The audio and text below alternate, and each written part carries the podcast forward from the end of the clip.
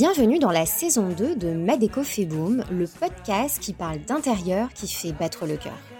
Je suis Leila Fegoul, la fondatrice de l'agence My Good Place et décoratrice d'intérieur pour créer les lieux de vie de demain.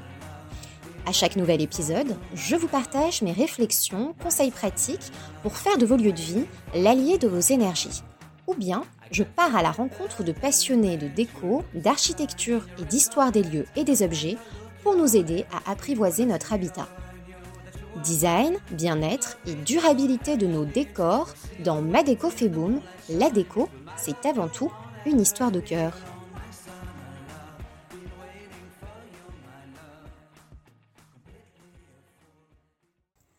Alors que le monde entier bascule dans l'arrêt, mon invité du jour décide de prendre le contre-pied et de faire bouger les choses. En 2020, elle bouscule les codes de l'immobilier conventionnel et le secteur du BTP pour le mettre au service d'un urbanisme plus juste et plus durable. Diplômée en ingénierie des politiques publiques, son intérêt pour le secteur du bâtiment s'exprime déjà dans ses mémoires sur la gestion et la valorisation du patrimoine immobilier de l'État et sur l'avenir du logement social. C'est la naissance d'LSRE, une société de promotion immobilière écologique. Sa mission, placer l'écologie à la base du projet immobilier. Mon invité du jour dit souhaiter tisser des liens entre la nature et ses habitants pour créer l'harmonie avec bon sens.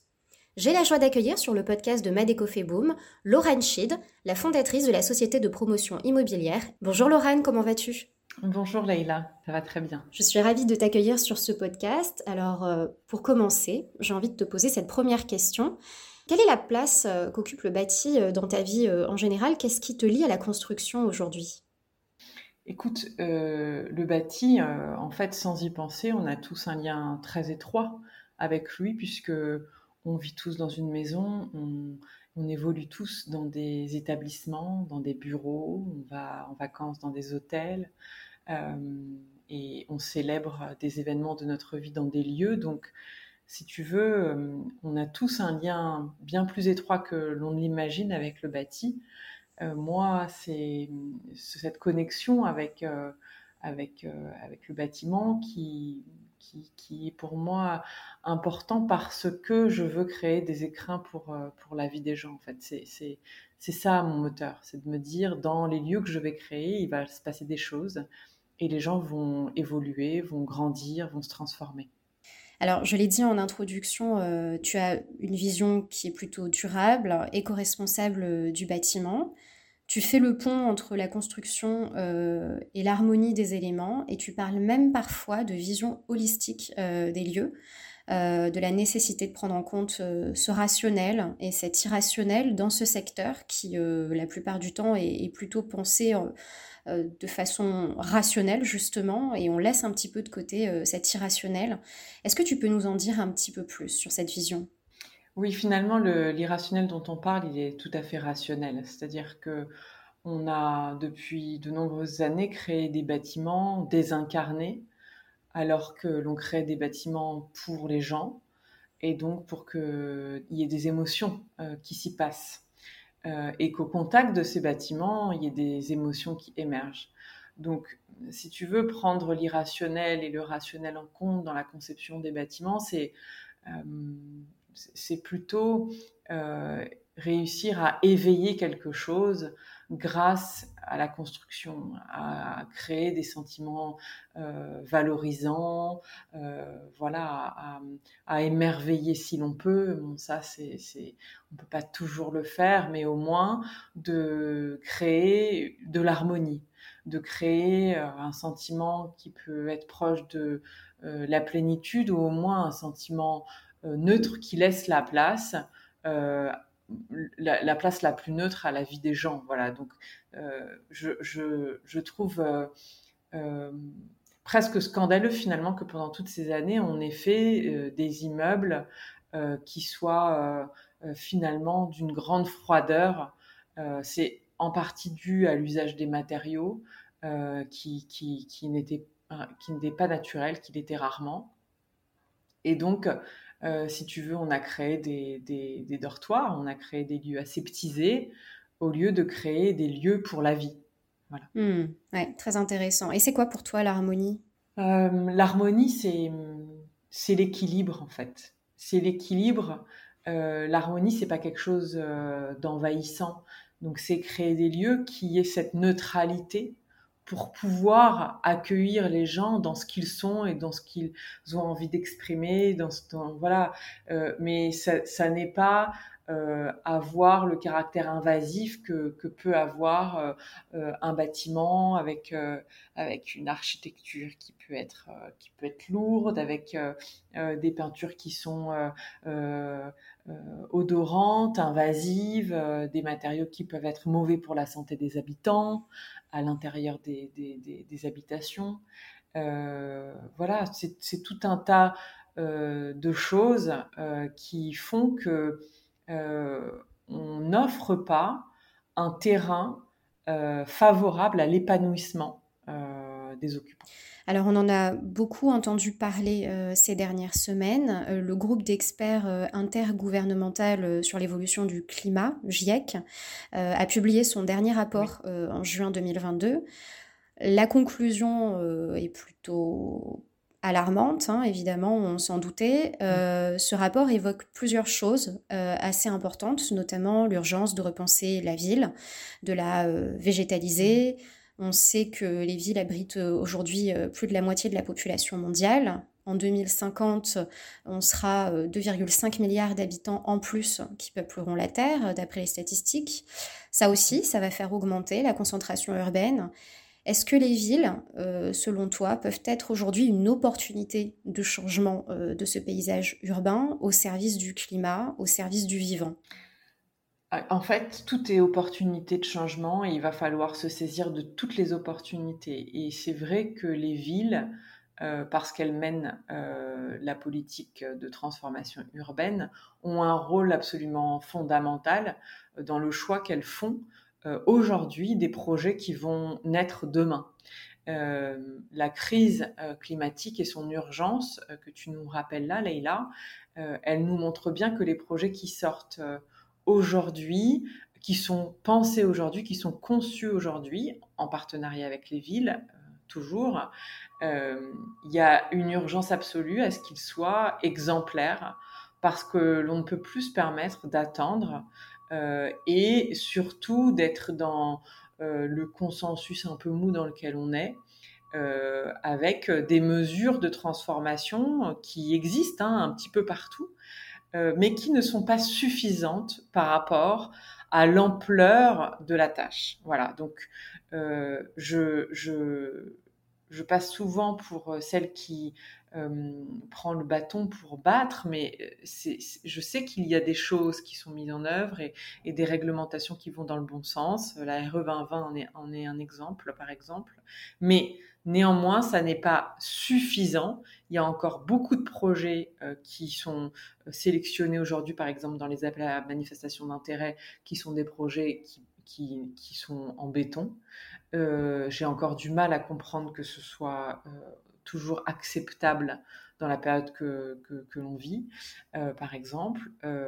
et je trouve que même s'il y a honnêtement des collectivités, des euh, voilà, des politiques publiques qui sont ambitieuses euh, et qui commencent vraiment à, utiliser la contrainte réglementaire euh, pour permettre que cette transition aille plus vite. parfois, voilà, on reste quand même dans, un, dans un consensus, notamment sur le, choix des matériaux, qui, qui, a un impact très fort sur, sur, la, sur, la, pollution que l'on crée. Euh, dans le PTP, dans la construction. Donc voilà, donc mon discours, c'est de dire, euh, il faut qu'on ait euh, chacun, les villes, les promoteurs, les constructeurs, les aménageurs, une exigence extrême en ce moment. Cette, cette, exigence, le problème, c'est qu'il faut avoir conscience de cette urgence climatique pour pouvoir l'incarner. C'est un peu le, souci. comme, pour toute chose, tant que tu n'as pas compris euh, qu'il y a un vrai impact euh, climatique euh, au-delà de l'impact sur la santé à manger de la viande tous les jours, tu continueras à en manger tous les jours. Donc il faut qu'il y ait un déclic. Et ce déclic, il a globalement pas du tout, du tout, du tout eu lieu dans la globalité de la profession. Alors, on reviendra d'ailleurs euh, tout à l'heure euh, au fil de cette interview sur les questions des matériaux, euh, puisque j'avais aussi une question à ce sujet-là. J'avais une question à te poser par rapport au bâti. alors, on le remarque, ça ne cesse d'augmenter, ça gagne du terrain. Alors, moi, je suis originaire de Bordeaux et je, peux le constater aux alentours de Bordeaux, on ne fait que construire. ça semble à première vue entrer en conflit avec les enjeux écologiques actuels auxquels nous devons faire face. J'ai plusieurs questions à te poser. Comment on peut euh, construire sans artificialiser? Et est-ce que cette densité justement du bâti, elle est souhaitable aujourd'hui? Alors, c'est une, très bonne question qui est centrale euh, en ce moment, puisque ce qui est certain, c'est qu'il y a un besoin, d'accord? Et que donc, euh, on ne va pas s'arrêter de produire, d'accord, du bâti. Néanmoins, la priorité, ça doit être celle de la réhabilitation. Et il y a un nombre colossal de, bâtiments à réhabiliter en France. Euh, donc on doit d'abord s'attacher à réhabiliter l'existant, le patrimoine existant, en utilisant des techniques euh, d'éco-construction. On imagine toujours que l'on ne peut pas faire de la réhabilitation éco-responsable, mais c'est faux. Euh, on, peut tout à fait le faire et de plus en plus d'entreprises s'en spécialisent et, d'architectes également. Donc euh, voilà. Et puis il y a aussi, attention, ces bureaux d'études, ces architectes, ces entreprises qui font ça depuis bien longtemps et qui, ne communiquent pas forcément. Et donc voilà, on a toujours l'impression que ça n'existe pas, mais ça existe, ça existe depuis longtemps. Donc la priorité, c'est de réhabiliter euh, de façon responsable. ça ne veut pas dire qu'il ne faut pas construire sur des terrains nus. Mais dans ce cas, si on construit sur un terrain nu, il faut que la valeur ajoutée, soit vraiment importante. C'est-à-dire qu'il faut que, faut faire des démonstrateurs. Il faut montrer à quel point on peut, sur un terrain nu, faire un projet qui soit euh, exemplaire, euh, qui puisse faire des petits, euh, qu'on puisse prendre comme exemple, parce que l'innovation qu'il y a sur ce projet, a un impact fondamental sur sur la profession. Dans ce cas, il n'y a pas de souci. Mais par contre, il faut s'attacher à réhabiliter, réhabiliter, réhabiliter c'est plus long, c'est plus fastidieux, ça demande plus de jus de cerveau, c'est plus fatigant. Donc c'est ce qui n'est pas privilégié euh, voilà, par la profession, euh, pour des raisons aussi de, rentabilité. Euh, et on en reparlera peut-être. Mais, mais en tout cas, ce qui est certain, c'est que il faut continuer à, faire des mètres carrés, mais en réhabilitant. Hmm. Alors justement, ta réponse euh, une parfaite transition euh, à, la question suivante. Euh, moi, j'ai eu l'occasion, j'ai eu le plaisir de rencontrer Claude Lefrançois, auteur de deux livres sur la maison écologique et le confort thermique. Il est également habitologue. Euh, il a une position assez tranchée sur le sujet, euh, donc il dit un petit peu la même chose que toi, euh, à savoir qu'il faudrait prioritairement avoir le réflexe de rénover l'ancien bâti, puisqu'il y en a encore beaucoup, lorsque bien sûr c'est possible, que la santé de l'édifice le permet plutôt que de construire. Et il a aussi une autre position par rapport au mètre carré, puisque tu en parlais. Euh, lui, il a une position qui est celle de dire euh, il faut également faire attention à la taille des surfaces habitées et euh, revenir à quelque chose peut-être d'un petit peu plus humble et raisonné, en pensant aussi aux générations futures qui devront elles aussi avoir un toit. Quel est ton sentiment et ton point de vue sur ces sujets-là? Oui, alors bon, on parle beaucoup de frugalité en ce moment. on parle beaucoup de, la nécessité de faire de faire euh, moins avec ce que l'on a. Et moi, je, prends souvent cette métaphore de biomimétique euh, du, castor, euh, parce que le génie du vivant, c'est lui qui a tout à nous enseigner. Donc, les réponses, elles sont souvent déjà existantes dans la nature. et le castor, lui, il construit avec ce qu'il a, là où il est, et ce dont il a besoin, pas plus. Ça doit être le bon réflexe. Voilà, donc c'est une certitude. souvent, pour des questions de marché, euh, parce que ça répond à la demande. Euh, voilà, euh, on a tendance à, faire plus que, ce, dont on aurait besoin, mais en tout cas, ça correspond aux envies. voilà, il y a, peut-être un décalage entre le besoin et l'envie de l'acheteur. Donc le promoteur, c'est bien, c'est bien, c'est bien normal. Il a souvent envie de répondre à son client, celui qui est l'acheteur, et donc de faire euh, ce qui va répondre au désir du client. Euh, est-ce que c'est aux promoteurs, aux constructeurs de d'ouvrir une nouvelle voie et de montrer de quelle façon il va falloir habiter demain? Je pense que la transition, elle va, elle va se faire assez naturellement parce que le client final, euh, euh, c'est, son envie, elle va évoluer au, au, fil du temps là assez rapidement. Donc, euh, euh je pense que les standards vont un peu évoluer. Hmm. Voilà. Euh, après euh, on peut toujours montrer l'exemple, hein, euh, euh, mais là-dessus, je comprends que le, je, comprends que le promoteur il ait envie de répondre à son client. Hein, il n'a pas envie de faire des produits qui vont qui vont pas se vendre. mais entre guillemets, c'est presque un, un, faux sujet dans la mesure où les choses elles vont s'équilibrer assez naturellement dans les prochaines années. Je pense que l'urgence, elle est au-delà de s'intéresser. D'ailleurs, comme on s'y intéresse régulièrement à l'évolution euh, de, du logement de l'intérieur, euh, je pense qu'il faut plutôt qu'on s'attache à l'impact euh, climatique de la construction voilà, dont on a déjà parlé. Si on veut s'intéresser à l'intérieur du, du, bâti, alors euh, je, je, prône que l'on s'intéresse davantage à la santé de l'habitant et à la toxicité des matériaux qu'on utilise euh, dans, dans, la décoration d'intérieur, dans les aménagements intérieurs, euh, qui est un sujet qui est peu évoqué. Certains de mes confrères en parlent, mais c'est quand même relativement peu évoqué aujourd'hui dans la profession. Mmh. Alors justement, si on parle de cet impact climatique et écologique et qu'on revient sur le secteur de la promotion immobilière pure. Euh, mmh peut-on aujourd'hui sortir d'une économie linéaire pour revaloriser ce qu'on a longtemps considéré comme étant des déchets et donc euh, vraiment revenir pleinement à cette économie circulaire dans le bâtiment? Alors là, il y a beaucoup de choses qui ont été faites. Il y a de nombreuses sociétés qui, s'y attellent. Hein. Euh, il y en a avec lesquelles j'ai des liens très étroits. Psycléa, Moebius, compositien et il y en a, il y en a plein d'autres. Euh, je m'excuse auprès de ceux qui n'auront pas été cités. Euh, il y en a vraiment beaucoup qui font un énorme travail euh, pour vraiment permettre que ce système cradle to cradle puisse se démocratiser, se généraliser dans, dans la profession. Et, et, je pense que ça commence vraiment à, à, prendre la place que ça doit avoir. Euh, et que et qu'on est sur le bon chemin. Voilà. Donc le sujet du réemploi, c'est un sujet qui qui commence à germer et qui voilà certainement parce que c'était une tendance, mais c'est pas très grave.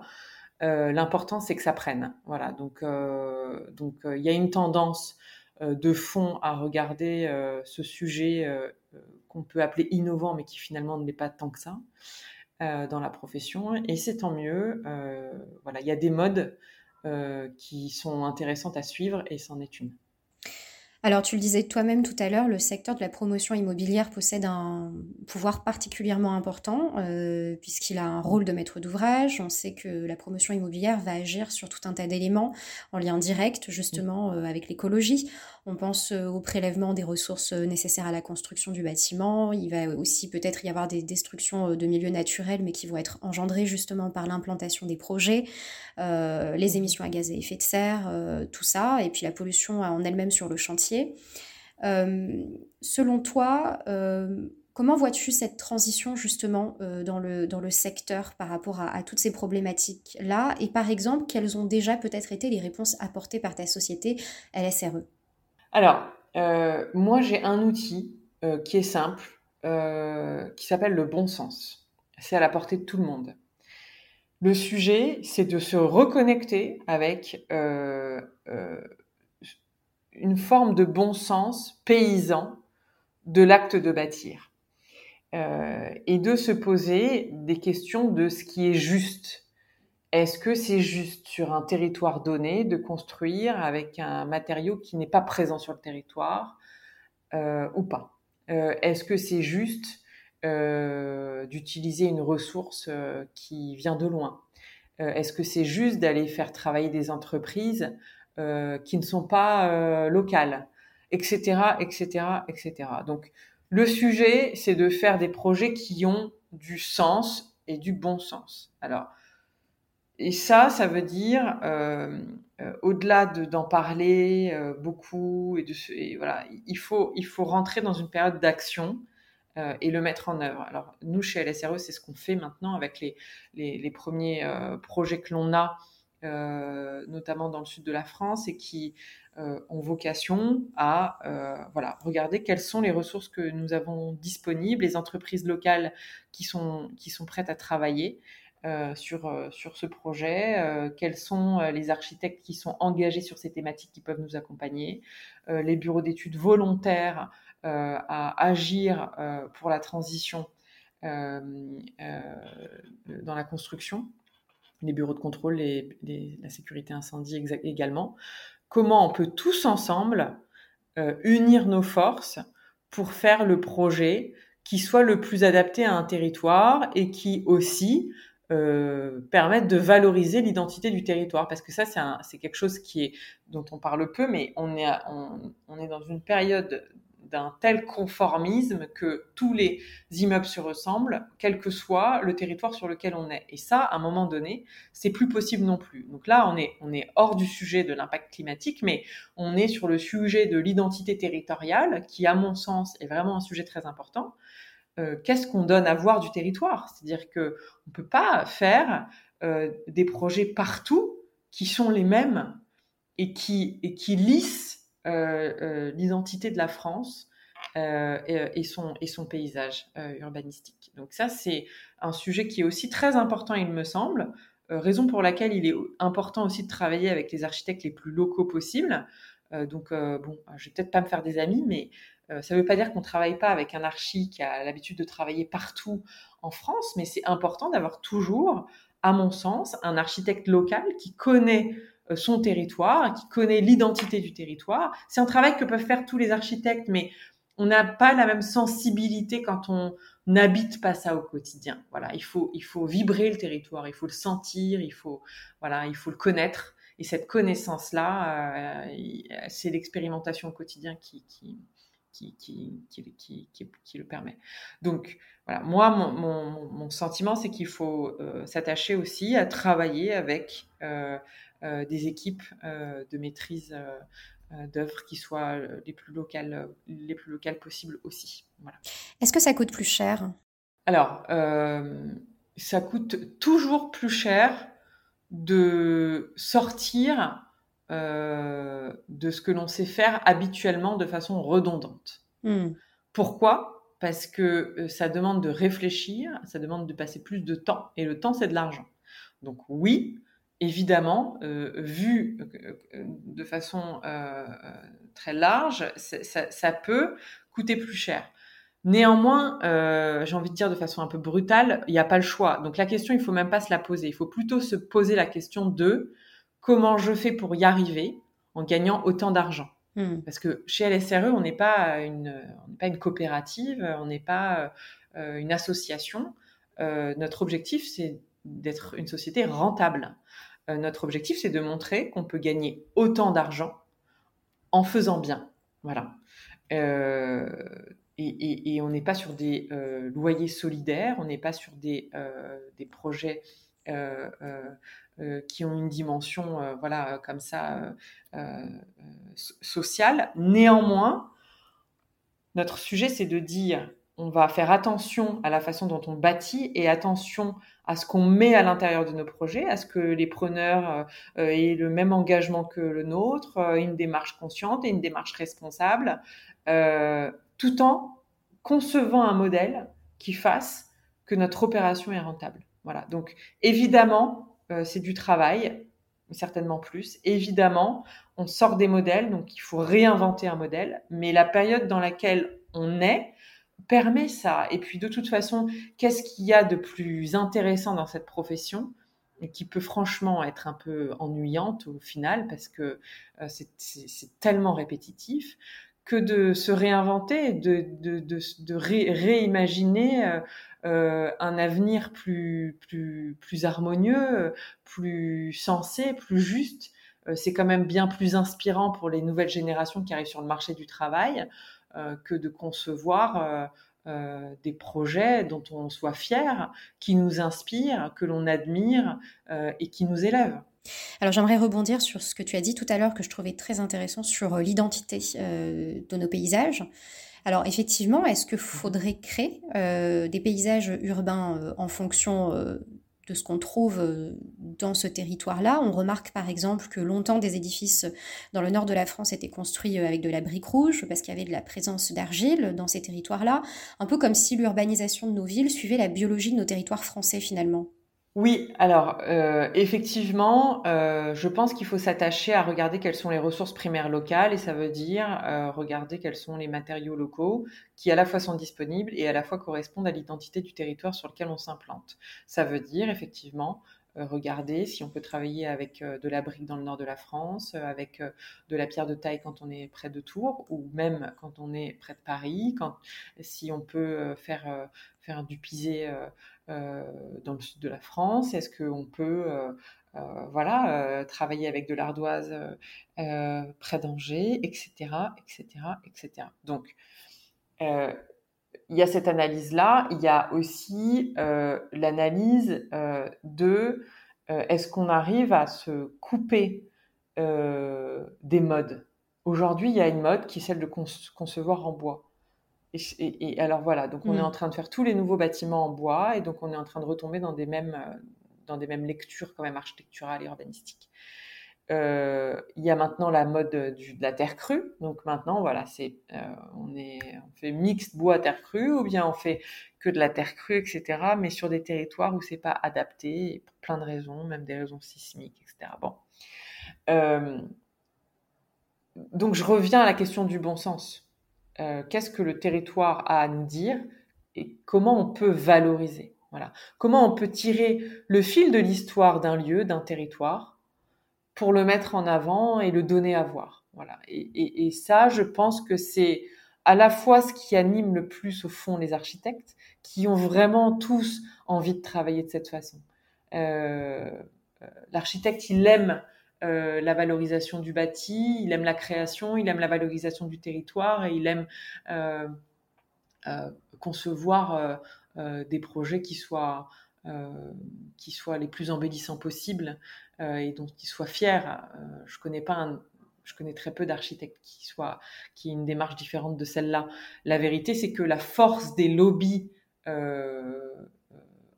en France, mais pas que, hein, c'est à l'échelle mondiale, euh, et notamment les lobbies du béton, ont fait qu'on a fait des, projets avec la ressource qui était qui était disponible, la plus, la plus facile à utiliser et, avec laquelle les promoteurs avaient bah, l'habitude de, de, de, de, faire leur travail et qui avait plein d'avantages. C'est-à-dire que le béton, évidemment, que c'est un matériau qui est très malléable, qui permet de concevoir architecturalement des projets. C'est vraiment en termes de conception, c'est magnifique comme matériau. Euh, et, et, c'est un coût qui est bien plus intéressant euh, que des ressources euh, qui peuvent être biosourcées, naturelles, plus locales. Mais on n'a plus le choix, en fait. La prise de conscience, elle est là. Maintenant, on sait. Peut-être qu'on savait moins, peut-être qu'on savait pas, peut-être qu'on voulait plus pas savoir, mais il n'y a plus le choix. Donc, en fait, j'ai envie de dire, il n'y a presque pas de débat. c'est l'urgence climatique qui prend le dessus. Euh, et il n'y a plus à se poser cette question.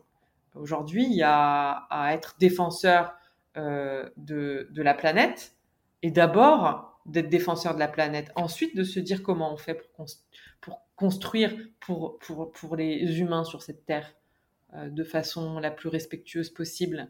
Voilà, donc en fait, c'est presque un, un, débat qui ne devrait même plus avoir lieu. Il n'y a pas le choix. Maintenant, nous, euh, les êtres humains, on a euh, une capacité de s'adapter, on est résilient, on est innovant par essence. Trouvons les moyens de nous adapter à cette contrainte. Et, on y arrivera, parce qu'on s'est toujours adapté à la contrainte. donc on y arrivera. La seule chose, c'est que il faut qu'on arrête de procrastiner. et là, dans le timing, il y a urgence. Voilà. Donc c'est pas demain, c'est maintenant Hmm. Alors tu l'as déjà dit tout à l'heure un petit peu dans, ta réponse, mais je repose quand même la question. Euh, qu'en est-il de l'utilisation du bois dans les constructions? Est-ce que c'est toujours le bon réflexe? Mais c'est parfois un très bon réflexe, euh, c'est parfois très adapté quand on est sur un territoire où, ça correspond à la ressource qui est disponible. quand par ailleurs cette ressource est disponible euh, économiquement, parce qu'aujourd'hui, euh, il y a une pénurie de bois. Euh, construire en bois, c'est extrêmement difficile parce que c'est une ressource qui est devenue extrêmement chère.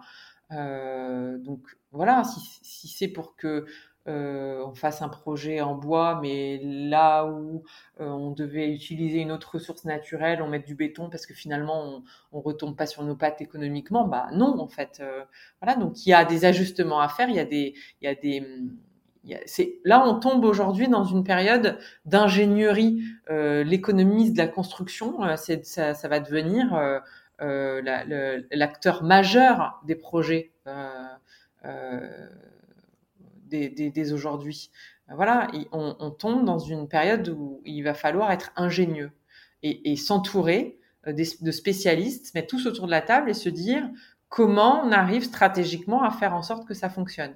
Voilà. Donc c'est le bois pour répondre à ta question. Et là, c'est c'est toujours adapté quand c'est disponible euh, et quand c'est viable économiquement.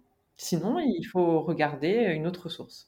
Alors, si on revient euh, un instant sur le, sur le béton, euh, tu en parlais tout à l'heure, effectivement, le, béton de ciment, c'est le matériau le plus utilisé euh, aujourd'hui dans le monde, avec l'équivalent d'une mmh. tonne par an par personne, associé justement avec cette urbanisation, on l'a dit tout à l'heure, qui est exponentielle, parce que mmh. c'est plus rentable, parce que c'est facile à utiliser, tu l'as dit toi-même tout à l'heure. Mmh. Aujourd'hui, beaucoup de voix s'élèvent euh, contre ce phénomène de bétonisation euh, des villes et pour cause, on sait très bien, euh, notamment avec les dernières fortes chaleurs caniculaires, que ça retient aussi la chaleur. Donc c'est aujourd'hui même remis en cause par rapport à, cette problématique de, de, mode de vie au mmh. sein des villes. Est-ce que, selon toi, euh, il faudrait complètement arrêter d'utiliser ce matériau-là ou euh, peut-il exister une alternative inclusive euh, pour le béton qui permettrait peut-être de le combiner avec d'autres choses pour faire mieux avec moins? Je ne dis pas qu'il faille bannir totalement l'usage du béton dans la mesure où, je pense que là, on est quand même sur des recherches qui sont en cours pour pouvoir réutiliser efficacement le béton. donc, il y a du béton euh, issu du réemploi. Il y, a, du béton décarboné qui, commence à, faire ses preuves tout doucement. Euh, et il va falloir qu'on travaille sur des, voilà, des, options qui sont viables. Euh, je pense pas qu'il faille être ayatollah. Tu vois, c'est pas euh, euh, plus de viande du tout, plus d'animal du tout, et, pendant ce temps aller produire du soja à outrance ou d'autres d'autres céréales euh, et, et, en même temps avoir un impact par ailleurs négatif sur la planète. Tu vois ce que je veux dire? Donc le sujet, c'est toujours celui de l'équilibre. Euh, qu'est-ce qui, mm. qu'est-ce qui, qu'est-ce qui est juste? Euh, Mon sentiment, c'est qu'il va falloir travailler sur du béton euh, recyclé et plus produire de béton. Voilà. mais j'offre ma réponse euh, au monde. On a tous euh, notre vérité, tu vois. Il n'y a pas, voilà, je, je, je, suis, je suis qui pour dire vous devez faire comme ça. Ma proposition, c'est celle-là. Voilà. Et mon sentiment très fort, mes convictions, mmh. c'est celle-là. Et je vous présente mes convictions. Euh, ça, vous, ça vous plaît, ça vous plaît, ça vous plaît pas, ça vous plaît pas. Euh, en tout cas, moi, je proposerais une façon de faire de l'immobilier qui soit euh, respectueuse euh, de la planète et de ses habitants, euh, et, donc des techniques de construction qui permettent de relever ces défis. Voilà, c'est mon ambition, c'est le projet de, de, ma société et c'est le projet de mes collaborateurs qui, qui ont souhaité me, rejoindre pour, pour relever ces défis. donc aujourd'hui, si, si on me présente un projet en me disant il faut faire du béton, je ne le ferai pas. Voilà, euh, mais je ne vais pas aller euh, jeter la pierre sur celui qui, qui en utilise euh, en partie dans ses projets. Ce que je dis juste, c'est à un moment donné, ceux qui font semblant de ne pas avoir l'urgence climatique et de ne pas entendre pour continuer à produire de la même façon que, hier, ça par contre, objectivement, je pense qu'on peut tous se lever pour dire ça n'est pas correct. Alors, au-delà des enjeux euh, écologiques, hein, il existe aussi d'autres enjeux euh, tout aussi importants que, qui sont les enjeux sociaux, hein, qui se sont euh, révélés être encore plus forts pendant la crise sanitaire de la Covid. plus que jamais, la fracture des inégalités dans la façon d'habiter des zones moins favorisées s'est fait sentir. et d'ailleurs, ces zones les moins favorisées sont souvent celles qui ont été le plus touchées par la pandémie. Euh, cette crise nous a, qui nous a obligés finalement à, être isolés, nous a, nous a imposé cet isolement, ça nous a fait prendre conscience à quel point il était nécessaire d'avoir des espaces de vie de qualité, avec un certain confort thermique, etc., voire même un extérieur, ou en tout cas quelque chose qui nous reconnecte à la nature. J'avais envie de te poser cette question-là et te demander, euh, selon toi, comment le secteur de la promotion immobilière écologique devrait ou devra appréhender ce sujet? En fait, euh, on va devoir se poser la question de l'épanouissement euh, euh, des individus. ce qui n'était pas, comme on, l'a évoqué au, démarrage de, ce podcast, quelque chose qui était tout à fait pris en compte. On essayait de faire des projets qui soient rationnels et qui soient rentables. on ne peut plus être uniquement dans le rationnel. Voilà. Euh, on va devoir, et c'est ça qui a été très nouveau, on s'est rendu compte euh, que finalement, euh, les gens avaient besoin de, se reconnecter à la nature, avaient besoin d'espace extérieur, avaient, avaient un mauvais confort d'été chez eux, parce que, parce que premier confinement, quand même, il y a des gens qui ont eu très chaud. On s'est rendu compte qu'on était isolé, on, est, on s'est rendu compte que l'on vivait euh, parfois euh, euh, de façon beaucoup plus insalubre que, ce qui pouvait être tolérable.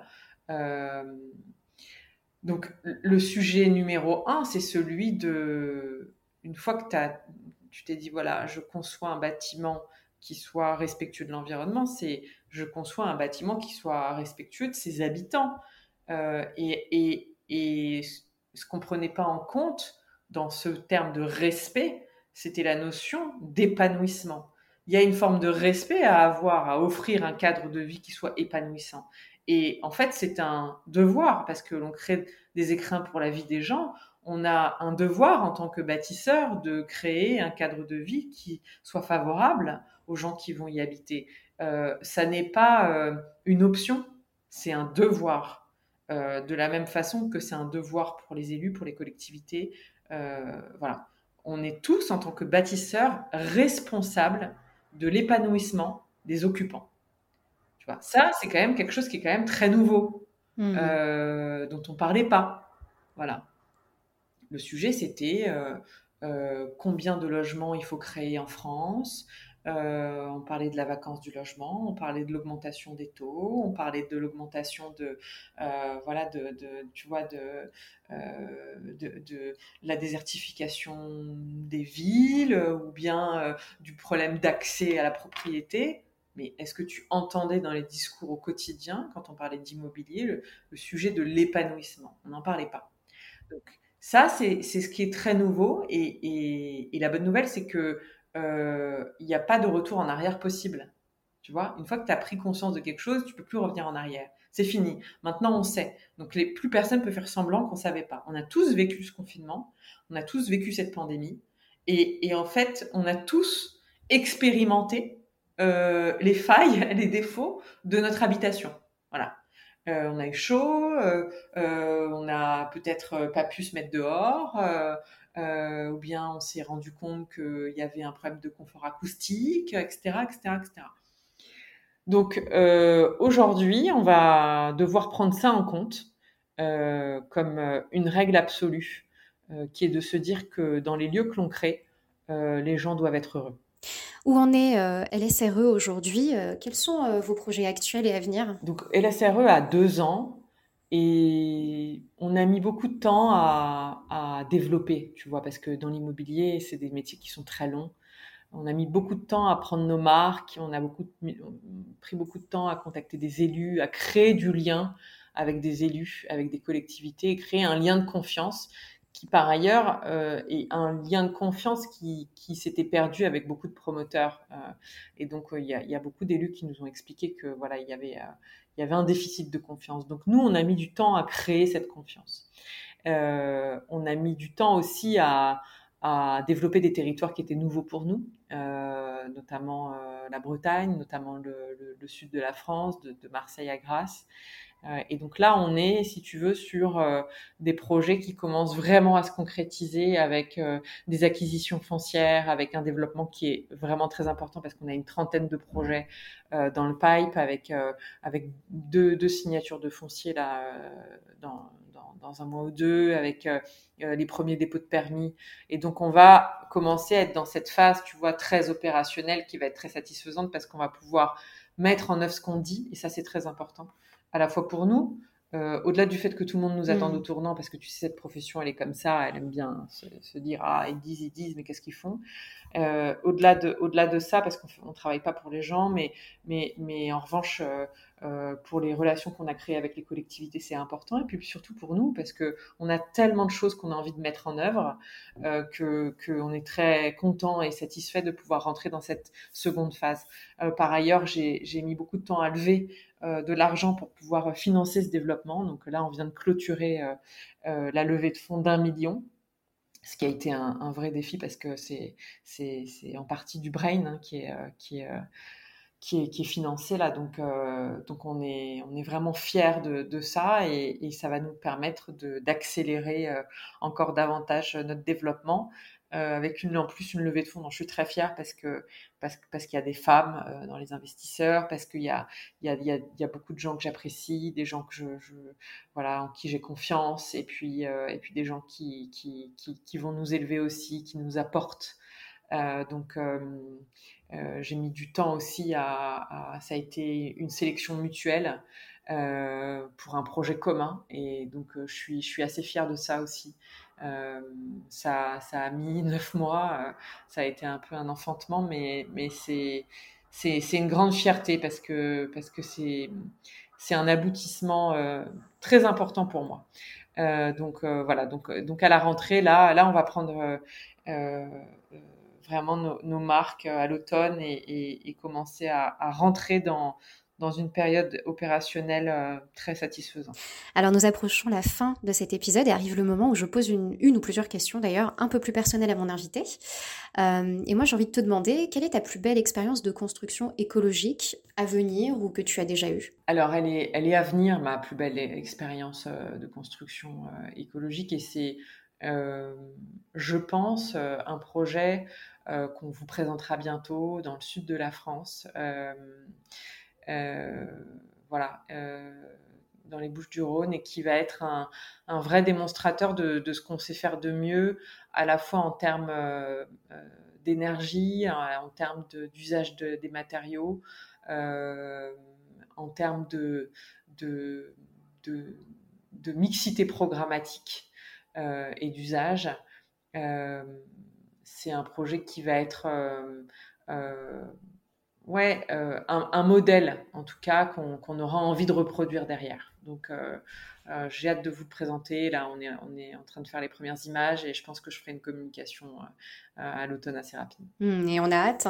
Et enfin, dernière question, quel est ton lieu préféré et pourquoi? Mon lieu préféré, euh, tu sais, je crois que mon lieu préféré, ça, ça a toujours été le, le, Sacré-Cœur de, Montmartre.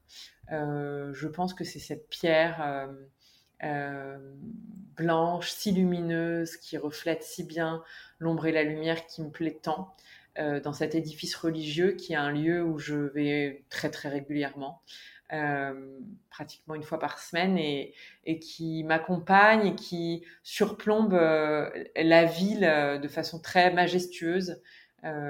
Je me rappelle de ma fille quand elle était toute petite et que et qu'elle regardait le Sacré-Cœur de Montmartre et qu'elle disait maman regarde on dirait l'Inde. Et euh, en fait j'ai toujours un peu moi aussi ce sentiment. Il euh, y, a, y, a, une forme euh, d'orientalisme dans cette dans cette dans cette dans cette église et qui qui, qui m'évade et qui qui me permet beaucoup de me reconnecter qui est d'une immense grandeur voilà, donc je pense que c'est mon, c'est mon endroit préféré. Et où peut-on te retrouver ainsi que tes actualités avec LSRE oui, alors on a notre site internet hein, www.lsre.space. On a notre Instagram, euh, real estate et puis on a LinkedIn euh, où, on, poste l'équivalent de ce qu'il y a euh, sur Instagram, et surtout les grosses annonces.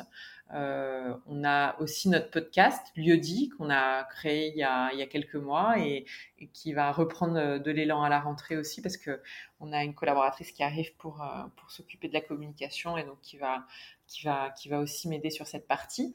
Euh, donc vous réentendrez parler du podcast Lieu-dit où on vient parler de, bah, justement de lieux, hein, comme pour moi le Sacré-Cœur de Montmartre, qui, qui, animent euh, des personnalités, qui les font grandir, qui les éveillent, qui les émerveillent. Et euh, voilà, donc on, on peut nous, nous retrouver aussi, bah, venez nous voir. On a des bureaux euh, à, Paris, on a maintenant aussi des bureaux euh, à Marseille près du Prado, donc euh, n'hésitez pas. Et puis on mettra toutes ces informations pour les auditeurs dans la description de l'épisode et je vous invite vraiment à écouter le podcast Lieu-dit que j'ai moi-même écouté et que j'ai beaucoup apprécié parce que c'est vrai que c'est vraiment le ressenti des invités sur, sur chaque lieu, sur chaque mur et c'est très parlant. Merci Leïla. Merci infiniment Laurane, j'ai été absolument ravie de t'accueillir sur le podcast et j'ai absolument pas vu le temps passé. Euh, merci de ce moment avec toi. Merci beaucoup. Quant à nous, nous nous retrouvons dans les prochains épisodes du podcast, seul à mon micro ou aux côtés d'un ou d'une invitée experte dans son domaine pour parler d'habitat beau, bon et durable. Et il ne me reste plus qu'à vous souhaiter de créer un intérieur qui fait battre votre cœur.